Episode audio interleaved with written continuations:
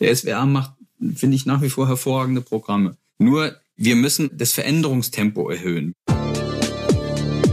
Willkommen bei Verändern, Zukunft Made in Baden-Württemberg, dem Podcast der Baden-Württemberg Stiftung. Das Land ist voller Macherinnen und Macher in Wirtschaft, Wissenschaft, Kultur und Gesellschaft. Wir sprechen mit Ihnen über Zukunftsthemen. Dabei zeigen Sie uns, was Baden-Württemberg so einzigartig macht und wie wir uns jetzt für morgen rüsten können. Mein Name ist Julia Kova, Leiterin der Kommunikation bei der BW Stiftung und ich freue mich, Moderatorin dieses Podcasts zu sein. Ja, ganz herzlich willkommen zu einer neuen Folge unseres Verändern Podcasts. Wir werden heute über den öffentlich-rechtlichen Rundfunk sprechen, denn kaum ein anderer Bereich hat sich in den letzten Jahrzehnten so stark gewandelt wie die Welt der Medien. Nahezu unbegrenzte digitale Möglichkeiten haben unseren Medienkonsum von Grund auf verändert. Besonders die öffentlich-rechtlichen Medienanstalten stehen vor großen Herausforderungen in einem Spannungsfeld zwischen unabhängigem Qualitätsjournalismus, Echtzeitinformation und Unterhaltung. Deshalb freue ich mich sehr auf Professor Dr. Kai Knifke. Er ist promovierter Politikwissenschaftler und Journalist. Und er war 13 Jahre lang erster Chefredakteur von ARD Aktuell und dabei auch unter anderem für die Tagesschau verantwortlich. Seit September 2019 ist er jetzt Intendant des Südwestrundfunks. Ganz herzlich willkommen, Kai Knifke. Ich grüße Sie, freue mich, dass ich hier sein darf. Ja, wir freuen uns auch sehr auf dieses spannende Thema und ich stelle Ihnen natürlich wie jedem Gast unsere Eingangsfrage mit dem Blick in die Zukunft. Herr Knifke, wenn Sie mit einer Glaskugel in die Zukunft schauen könnten, auf welche Frage würden Sie denn gerne eine Antwort finden? Da bin ich natürlich extrem von meinem Job und von meiner, von der Medienwelt geprägt. Ich würde gerne wissen, ob es uns gelingt, Giganten wie Amazon, Google, Facebook, Alibaba, ob es uns gelingt, die so zu regulieren, dass wir weiterhin auch im Medienbereich auf einen funktionierenden Markt setzen können. Oder ob irgendwann die kritische Masse überschritten ist, die Größe von Unternehmen, bei denen sie quasi einen Markt beherrschen und die Bedingungen selbst definieren können, wie sich Medien weiterentwickeln? Das wäre eine Frage, die mich besonders reizt und die mich wahnsinnig interessiert. Das ist eine super spannende Frage, weil es da ja wahrscheinlich auch um diese regionale, überregionale Aufstellung des öffentlichen rechtlichen Rundfunks in Deutschland geht, was ja auch so eine Besonderheit eigentlich ist im internationalen Vergleich. Ist denn diese regionale Aufstellung sozusagen Chance und Risiko zugleich? Also sie ist vor allen Dingen Chance. Die Risiken finde ich jetzt gar nicht so gigantisch, die in der regionalen Organisationsform stecken. Ich finde, es ist einfach eine, Chance, dass wir nah bei den Menschen sind, dass wir in der Fläche präsent sind, dass wir wissen, was vor Ort passiert, dass wir eben nicht nur wie Google über ihre Daten wissen, wohin die Menschen gerade fahren oder welche Urlaubsreisen sie buchen oder wie ihr Kaufverhalten ist, sondern wir wissen vor allen Dingen auch, wie, wie politische, gesellschaftliche Prozesse vor Ort passieren, wie sie zu interpretieren sind. Wir können die Dinge einordnen und das können Daten alleine nicht tun. Also insofern ist dieses regional verwurzelt sein, finde ich immer noch ein riesengroßes Fund, was ich nicht missen möchte. Was ist denn für Sie die aktuell größte Herausforderung, vor der der öffentlich-rechtliche Rundfunk steht? Ja, die größte, das ist wirklich eine, eine sehr, sehr große Herausforderung. Nämlich, die lautet eigentlich so, wir, wir müssen uns tiefgreifend verändern, um zu bleiben, was wir sind. Mhm. Klingt im ersten Moment sicher äh, paradox, aber was ist damit gemeint? Wir müssen uns verändern, um zu bleiben, was wir sind. Sehr weise Menschen haben ja vor 70 Jahren mal diese Konstruktion des öffentlich-rechtlichen Rundfunks erdacht, um für eine lebendige Demokratie zu sorgen, für eine solidarische Gesellschaft. Heute würde ich noch hinzufügen, um einen respektvollen Umgang untereinander, auch im Diskurs, auch im Streit. Und das gilt es jetzt in die digitale Welt zu übersetzen, und zwar in eine Welt, in der Kommunikation eben keine Einbahnstraße ist, wie das früher mal bei Sendern, bei Broadcastern war. Das ist es heute nicht mehr. Und das müssen wir, glaube ich, jetzt noch stärker, wie gesagt, unsere Ideen, unsere Identität übersetzen eben in eine neue digitale Welt. Und dann die nächste Nachfrage. Was ist denn dann die größte Herausforderung, vor der der SWR steht? Oder ist das im Prinzip das Gleiche? Das ist im Prinzip genau diese Herausforderung. Nur nochmal heruntergebrochen auf unsere Verwurzelung auch im Südwesten.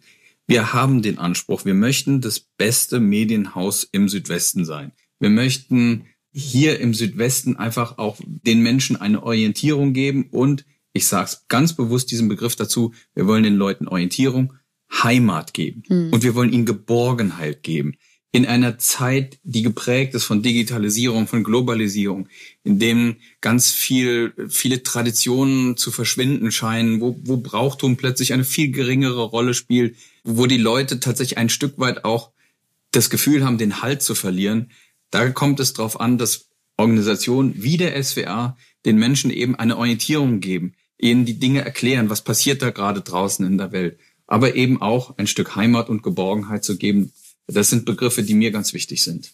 Ist da nicht auch die Chance drin, dass durch diese zunehmende Komplexität der Welt, durch Globalisierung und alles, was damit zusammenhängt, diese Besinnung auf die Heimat und auf das, was wir zu Hause vorfinden, ja generell, so scheint es zumindest in Teilen größer wird?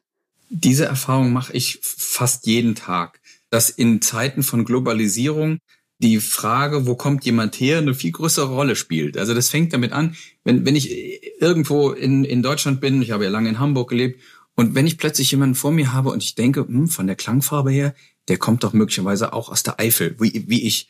Plötzlich ist dann, wenn man dann fragt, ja, sind Sie auch daher, dann ist sofort eine Verbundenheit da, eine Ebene, auf der man plötzlich viel, viel schneller und besser kooperieren kann und insofern, das ist nur eine, ein kleines Indiz, aber ich glaube, das sagt schon was aus, dass die Menschen ein Gefühl haben oder auch ein Bedürfnis haben nach Verwurzelung und dass man das heute weniger missen möchte denn je, auch wenn man an einem Tag in Stuttgart arbeitet und am nächsten Tag in New York und am übernächsten Tag in Shanghai. Trotzdem ist das, wo komme ich her oder wo gehöre ich hin, ist eine ganz, ganz wichtige Frage für die Menschen.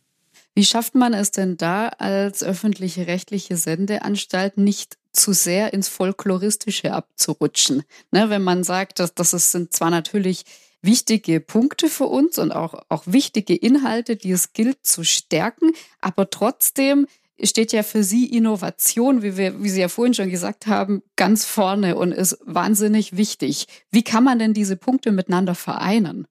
Erstens mal, indem man keine Berührungsängste hat. Also auch keine Berührungsängste gegenüber dem Begriff Folklore, gegenüber dem Begriff Brauchtum, gegenüber dem Begriff Heimat. Das sind Begriffe, die nach wie vor emotional eine wichtige Rolle spielen, die man aber auch modern aufladen kann. Wenn Sie sich heute Musikvereine angucken, dann haben wir immer so das Bild im Kopf, dicke Backenmusik, irgendwie, das war früher für reifere Herrschaften. Wir haben überall hier im Land großartige Jugendorchester in den Landkreisen oder in den Städten. Und das sind ganz moderne Menschen. Deshalb gilt es eben, diese Begriffe, die ich genannt habe, auch modern aufzuladen. Der SWR hat ein relativ junges Angebot noch, das heißt SWR Heimat, ein rein digitales Angebot. Und was wir dort machen, ist Geschichten erzählen von Menschen, die hier ihre Heimat haben. Aber das sind sehr, sehr moderne Menschen, die sehr divers sind, die äh, sehr unterschiedliche Biografien haben und verrückte Dinge zum Teil tun. Mhm. Aber auch das ist ein Stück Heimat. Die Vielfalt, die wir hier in Baden-Württemberg erleben, ist ein Stück Heimat. Jetzt sind Sie ja ein gutes Jahr in dieser Position beim SWR tätig. Da ist es ist vielleicht auch so ein ganz guter Zeitpunkt, sich noch mal ein bisschen zurückzubesinnen. Wenn man so eine große Position antritt, kann ich mir vorstellen, hat man ja so eine Vision vor Augen. Ne? Wo will man hin? Also so ein großes oder vielleicht auch mehrere große Ziele. Gibt es da eine Vision, die Sie sich am Anfang vorgenommen haben, wo Sie sagen, das ist das, wofür ich stehen will und wofür ich auch in ein paar Jahren mal wahrgenommen werden will? Ja, schon, auf jeden Fall. Also erstens mal, ich habe einen gehörigen Respekt gehabt vor der Aufgabe, als ich hier angefangen habe habe so gut es geht versucht, es mir nicht anmerken zu lassen, mhm. wie groß der Respekt war tatsächlich. Aber ich habe eine Idee und das beginnt wirklich mit einer gesellschaftlichen Idee von einer solidarischen und demokratischen Gesellschaft, in der man auch miteinander streiten kann, auch wie die Kesselflicker streiten kann, aber das eben auf einer bestimmten respektvollen Ebene, die eben immer noch ermöglicht, dass man auch nach einem Streit gut miteinander auskommen kann. Und das habe ich versucht jetzt irgendwie im SWA auch nochmal, die, diese Rolle im SWA stärker wahrzunehmen. Also die Rolle als Plattform für Dialog und für Diskurs. Das ist mir etwas ganz wichtig und was wir jetzt gerade, wenn wir hier in Stuttgart leben, im Moment gerade wieder sehr hautnah und sehr intensiv erleben, dass Menschen heftig miteinander streiten und wie gesagt, da geht es nicht immer so respektvoll zu, wie man sich das vorstellt. Also das war im Prinzip meine Idee. Und meine Vision vom SWR ist die eines Anbieters von Qualitätsjournalismus, der in diesen Zeiten auch gefährdet ist und unter Beschuss steht. Also Qualitätsjournalismus und das auf allen Plattformen, überall dort, wo Menschen Medien nutzen, sollen sie mit den besten Angeboten des SWR versorgt werden. Und das ist egal, ob es in sozialen Medien ist oder online oder im Fernsehen oder im Radio. Überall, wo SWR draufsteht, soll SWR und das heißt Qualitätsjournalismus drin sein. Das war meine große Idee. Ja, Stichwort aktuelle Situation. Da haben Sie ja wahrscheinlich nicht vorausgesehen, dass das Jahr 2020 so laufen wird, wie, wie es bis jetzt läuft. Wie hat denn diese ganze Corona-Situation den öffentlich-rechtlichen Rundfunk beeinflusst? Weil man könnte ja fast meinen, dass das äh, eine Stärkung gebracht hat, weil sich viele Menschen wieder auf so ganz, ganz klassische Formate besonnen haben wie die Nachrichten oder wie das ARD Extra, was wir jetzt in den letzten Tagen wieder gesehen haben, was auch wahnsinnig viel Lob bekommen hat, auch in den sozialen Medien. Empfinden Sie das so ein bisschen als äh, Schub für den öffentlich-rechtlichen Rundfunk? In gewisser Weise schon. Also wirklich, wenn ich zurückdenke an die Silvesternachtwechsel des Jahres 1920 und was man sich vorgenommen hat fürs ne-, neue Jahr und was man für Ideen hatte und wie, wie das wohl wird, das hat ja nichts mehr mit dem zu tun, was wir dann ab März erlebt haben. Und insofern habe ich mit dem März eine neue Amtszeit begonnen, die nur noch ganz wenig mit dem zu tun hatte, was dann im September letzten Jahres mit meinem Amtsantritt begonnen hat. Aber wie Sie sagen, so schrecklich Corona ist, so schlimm ich diese ganzen Maßnahmen gerade finde, die aus meiner Sicht richtig sind, aber die uns das Leben nicht schöner machen, so sehr muss ich doch sagen, es hatte positive Effekte. Wir im SWR haben ganz viel gelernt. Wir haben gelernt, dass man den Betrieb und alle Angebote und alle Programme aufrechterhalten kann, auch wenn nur 25 Prozent der Belegschaft im Haus sind. Und was wir dabei erlebt haben, ist eben auch, wow, wenn einer für den anderen rennt, dann schafft man das. Und das hat den Teamgeist im Haus enorm gestärkt dass man plötzlich auch fürsorglicher miteinander, untereinander umgeht. Und ich muss auch sagen, gerade als öffentlich-rechtlicher Anbieter, das hat uns auch demütiger gemacht, mhm. weil wir gesehen haben, Menschenskinder hier, jeden Monat kommt am Ende das Gehalt aufs Konto und es fliegt keiner raus. Und das ist ja eine Situation, die Tausende, wenn nicht Millionen Menschen eben gerade nicht haben. Und das hat uns demütiger gemacht. Und es hat uns nochmal angesprochen, sagen, wir müssen noch mehr wirklich bringen und wir müssen die Leute gut versorgen. Und die Menschen haben es angenommen und das ist dann der nächste wirklich positive Effekt, dass wir an der Stelle wieder gemerkt haben, wow, ist doch wichtig, was wir hier tun. Die Menschen brauchen das, sie, sie verlangen es, sie, sie fordern es auch von uns und wir liefern es ihnen. Und das macht natürlich auch was mit uns. Das hat die Motivation nochmal nach oben gebracht. Das hat auch ein Gefühl des Stolzes erzeugt, dass man Menschenskinder, das, was der SWR für die Menschen hier bietet, ist etwas, was wichtig ist. Und insofern Teamgeist, Motivation und Demut, das sind die drei großen Begriffe, die ich mit dieser Zeit verbinde, die Corona ja auch mit uns gemacht hat. Ja, Sie haben gerade kurz angesprochen, die, die bedrohliche Situation, in der ja viele Musikerinnen und Musiker, wo Sie ja auch auf Seiten des SWR ja mit vielen zu tun haben, ja gebracht hat und diese, diese Lage, die, die für viele ja wirklich wahnsinnig bedrohlich aktuell ist. Wir haben zu diesem Thema ein gemeinsames Projekt ins Leben gerufen vor einigen Wochen, das Klangspektrum Baden-Württemberg, ein Musikprogramm für das Jahr 2020, in dessen Rahmen sich tausend Musikerinnen und Musiker um Förderung bewerben konnten. Und natürlich war dieser Wettbewerb in kürzester Zeit ausgebucht. Was tut denn der SWR für Musikerinnen und Musiker in dieser aktuellen Situation und wieso waren Sie auch so schnell bereit, sich innerhalb unseres Projektes so toll mit zu engagieren und zu sagen, der SWR ist da dabei und pusht dieses Projekt mit nach vorne? Also zunächst einmal sehen wir ja alle, was da gerade im Kulturbereich passiert. Und ich meine insbesondere dort, wo, wo freischaffende Künstler tätig sind, wo freie Ensembles tätig sind. Das ist furchtbar. Das ist will es jetzt nicht zu martialisch sagen, aber es ist ja ein Stück weit ein Massaker. Seit März haben viele Kulturschaffende keine Möglichkeit mehr, ihrem Beruf nachzugehen, Geld zu verdienen. Und das ist ganz furchtbar und das macht uns alle ärmer und wir vermissen alle die großen Ereignisse, die ja auch Gemeinschaftsstiften sind. Das war der Grund, weshalb wir gesagt haben, auch da haben wir als öffentlich-rechtlicher Anbieter eine riesengroße Verantwortung und haben deshalb im Mai bereits die Aktion Zusammenhalten für die Kultur gestartet, haben ein ganzes Wochenende Kulturschaffenden Auftrittsmöglichkeiten verschafft, haben sie aufgezeichnet, haben sie für, für unsere Programme, für unsere Angebote nutzbar gemacht und ja, auch damit ein Stück weit Verdienstmöglichkeiten geschaffen. Das war die Ausgangslage und dann kam im Sommer die Baden-Württemberg Stiftung auf uns zu und dafür bin ich wirklich der Stiftung unendlich dankbar. Mit diesem tollen Projekt äh, uns zu fragen, wollt ihr da dabei sein? Das war ein Glücksfall.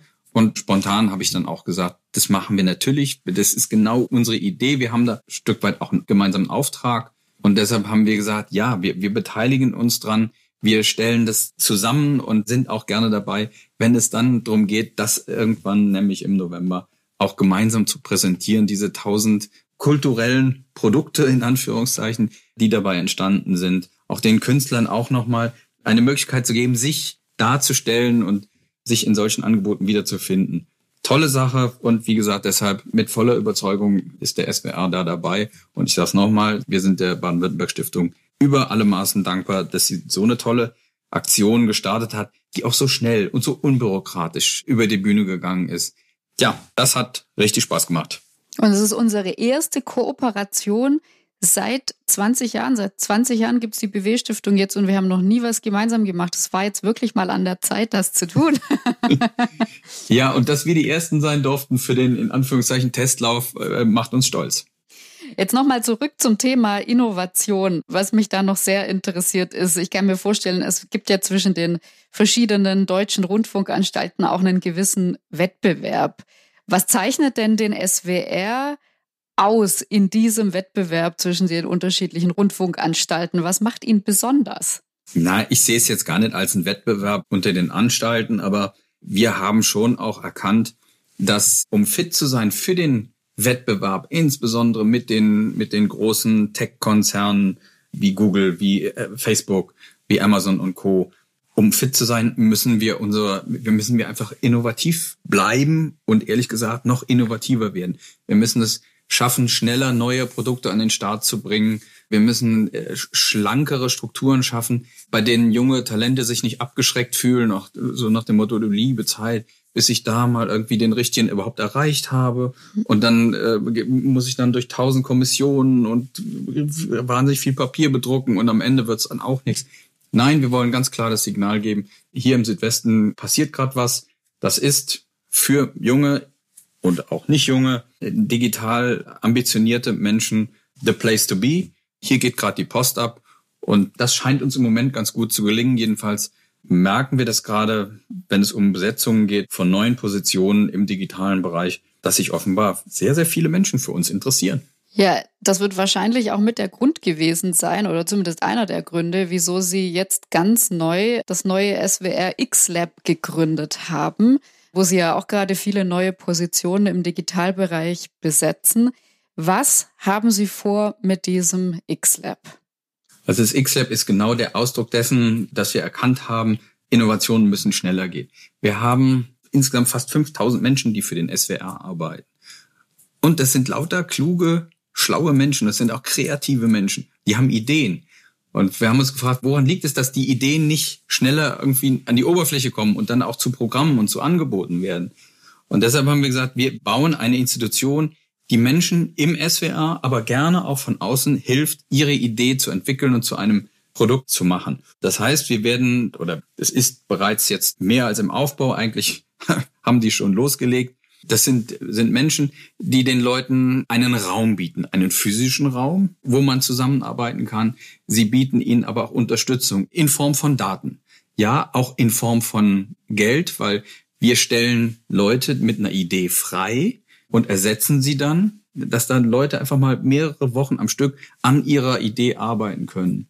Und wir geben ihnen alle Beratungen, auch in, in Sachen Methoden, wie arbeite ich agil, geben wir ihnen mit an die Hand aber vor allen Dingen, wir lassen sie machen. Wenn jemand eine Idee hat und sagt, ich habe eine Idee für einen neuen Podcast oder für ein wie auch immer geartetes digitales Angebot, Wir lassen sie machen und wir unterstützen sie und versuchen dann nach wenigen Wochen das erste Projekt, den ersten Piloten davon zu haben, um dann zu sagen, komm, das machen wir, das geht jetzt in Serie. Das ist die Art und Weise äh, zu arbeiten, wie ich sie mir für die Zukunft vorstelle. Das heißt, es geht also vorwiegend im X-Lab um die Entwicklung von neuen Formaten? Es sind neue Formate, aber es können auch technische Neuerungen sein. Wir haben ja das große Glück gehabt, dass unser Audiolab, das es schon in Baden-Baden gibt, mit der neuen SWR3-App und der neuen App von dem Ding wirklich eine technische Innovation rausgehauen hat, wie ich sie lange nicht mehr gesehen habe. Nämlich die erste, erste Audio-App, in dem ich ein lineares Programm selbst mitbestimmen kann. Ich kann, mhm. kann Musiktitel austauschen. Ich kann auch mal ein lineares Programm zurückspulen. Das hat es so noch nicht gegeben. Also insofern können auch technische Innovationen sein, die dort entwickelt werden. Wir engen das gar nicht so sehr ein, sondern wir versuchen all die Kreativität, die unbestreitbar in unserem Laden steckt, die auch mal jetzt an die frische Luft zu lassen und den Leuten eine Chance zu geben, die Dinge zu entwickeln. Aber so ein, so ein agiles Arbeiten, so wie das jetzt zumindest klingt, na, das klingt ja wahnsinnig agil mit sehr, sehr viel Freiheit auch für die Mitarbeiterinnen und Mitarbeiter, ist ja wahrscheinlich nicht unbedingt typisch für so einen Tanker wie den SWR mit einer sehr großen Verwaltungsstruktur auch. Wie kommt denn das bei Ihnen im Haus an? Sind es sozusagen eher die jüngeren Mitarbeiterinnen und Mitarbeiter, die sich da engagieren oder zieht sich das quer durch? Ach, ich habe in meinem Berufsleben schon sehr viele junge, alte Menschen erlebt und hm. erschreckend viele alte Junge auch. Insofern ist es nicht nur eine Frage des Alters. Klar, eher schon, die Digital Natives sind näher dran an, an digitalen Produkten. Aber nein, ich, ich mache mich auch gar nicht darüber lustig, dass die Art, wie wir arbeiten, so ist, wie sie ist. Das ist in vielen Jahrzehnten entstanden. Und es ist ja, weiß Gott, nicht schlecht, sondern im Gegenteil. Der SWR macht, finde ich, nach wie vor hervorragende Programme. Nur, wir müssen das Veränderungstempo erhöhen. Wir müssen schneller werden. Das ist mittlerweile so ein Buzzword. Wir müssen agiler werden ja, wir müssen beweglicher werden. Und deshalb gibt es ganz viele Menschen im SWR, die das toll finden. Ja, es gibt sicher auch Menschen, die erstmal dann einen kritischen Blick drauf werfen und erstmal gucken, was passiert da. Aber das finde ich auch gar nicht schlimm, weil genau daraus kann ja auch was verdammt Gutes entstehen. Wir müssen ja sehen, dass wir das Kind nicht mehr im Bade ausschütten und alles Alte jetzt irgendwie absprengen und sagen, es ist nichts mehr wert, sondern im Gegenteil die linearen Programme sind nach wie vor die Basis unseres Tuns. Reden wir mal nicht drum rum. Sieben Millionen Menschen im Südwesten hören jeden Tag Radio. Das ist schon noch eine Zahl, die einen schon auch mit Ehrfurcht erfüllt. Aber wir alle wissen, und ich sehe es an der Generation meiner Kinder, wie sich Mediennutzung verändert. Und diese jungen Menschen, die in den nächsten 20, 30 Jahren Verantwortung für dieses Land übernehmen, hm. die will ich nicht abhängen. Die will ich auch nicht einfach den großen Tech-Konzernen aus Übersee überlassen, sondern die sollen hier im Südwesten auch eine mediale Heimat haben. Was sind denn für Sie die zukunftsträchtigsten Formate derzeit? Ach, wenn ich das wüsste, wäre ich wahrscheinlich irgendwo in Kalifornien und wäre unfassbar reich. Ich, ich würde das gar nicht jetzt vorgeben, weil erstens mal, ich weiß es nicht, wirklich nicht, sondern ich ermutige Menschen im SWR auszuprobieren hm. und zu gucken, funktioniert das? Und wenn ein neues Angebot, ein neuer Podcast nicht funktioniert, dann optimieren wir ihn und bringen ihn nochmal an den Start. Und wenn er dann nicht funktioniert, optimieren wir vielleicht nochmal, bevor wir dann sagen, nee, hat nicht funktioniert, wir probieren was anderes. Äh, diese Denke im SWR auch noch stärker zu implantieren, das ist eine Aufgabe. Klar, im Moment ist das Thema Podcast, wir sind in einem Podcast gerade ganz groß, aber das kann übermorgen schon wieder was ganz Neues sein. Es gibt auch so Wellenbewegungen, irgendwie Podcast war vor, vor 15 Jahren, auf einmal begann es ganz groß, dann gab es so, eine, so, so ein Tal und jetzt ist es wieder wirklich absolut äh, en vogue. Das gleiche galt für Newsletter. Newsletter waren am Anfang toll. Hm. Dann hat alle gesagt, um Gottes Willen, das ist vollkommen aus der Zeit gefallen. Dann haben sie alle eingestellt. Newsletter sind heute wieder etwas ganz Besonderes. Also es gibt sehr unterschiedliche Formate, die eben zu unterschiedlichen Zeiten auch entsprechend reüssieren können ich leg mich da nicht fest, sondern offen sein für Neues. Und dann, glaube ich, dann haben wir eine gute Chance im Wettbewerb. Dieses Thema Veränderung antreiben und aber auch Veränderung zulassen, das, das verlangt ja schon auch einiges von, von Ihnen als Führungspersönlichkeit ab, kann ich mir vorstellen. Was ist denn so das, wo Sie sagen, das zeichnet Sie als Führungspersönlichkeit aus und das ist Ihnen auch wichtig und das möchten Sie vielleicht auch an die Kolleginnen und Kollegen weitergeben?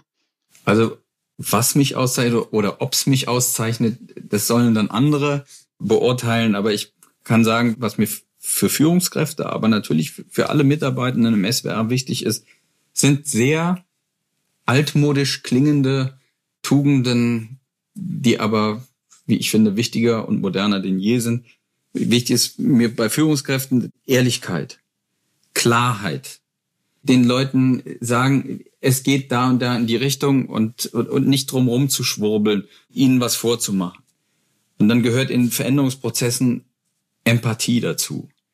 Dass wir verstehen, wenn Menschen mit Veränderungen hadern, warum sie hadern. Dass es nicht böser Wille ist, dass sie Veränderungen verhindern wollen, aber dass Menschen auch Sorgen damit verbinden. Dass sie auch Versagensängste haben, sondern, oh, kann ich das? Und dann sehe ich vielleicht irgendwie dumm aus oder sowas. Und da gehört Empathie dazu, um, um Leute schon auch immer wieder zu überzeugen, aber eben auch mal in den Arm nehmen zu können und sagen, ich weiß, das ist jetzt gerade schwierig und das fühlt sich blöd an, aber komm, wir packen das schon. Und natürlich gehört Kompetenz dazu, wobei ich sage immer, die Kompetenz, fängt beim Intendanten an, ich muss ja jetzt nicht jedes Programm selbst machen, sondern wichtig ist, und das ist mein oberster Führungsgrundsatz, finde gute Leute, setze sie an die richtige Position und dann geh aus der Bahn. Das klingt wahnsinnig gut. Ich glaube, da könnten sich manche andere von Ihnen eine Scheibe abschneiden. Ich beneide die Menschen, die mit Ihnen arbeiten dürfen. Klingt wirklich sehr gut. Wir sind schon fast am Ende angelangt, aber ganz am Schluss nochmal zurück auf unser Klangspektrum-Konzert am 11. November. Ab 18 Uhr ist das geplant, wird auch gestreamt auf der Seite klangspektrum-bw.de. Wir werden dort die Preisträger der fünf unterschiedlichen Genres hören, die live spielen werden. Gibt es etwas, worauf Sie sich an diesem Abend am meisten freuen? Ja, ich freue mich. Ich werde natürlich da sein und dabei sein. Ich freue mich, Menschen zu sehen, die es wirklich danach dürstet, endlich wieder auch aufzutreten, die äh, sowohl real, aber auch digital sich anderen Menschen und ihre Kunst anderen Menschen präsentieren wollen. Ich glaube, das wird ein sehr rührender Moment auch werden für viele. Und ich will den Glanz in den Augen sehen. Ich will den Stolz dieser Menschen sehen, die an dem Abend ausgezeichnet werden. Das ist etwas, worauf ich mich außerordentlich freue.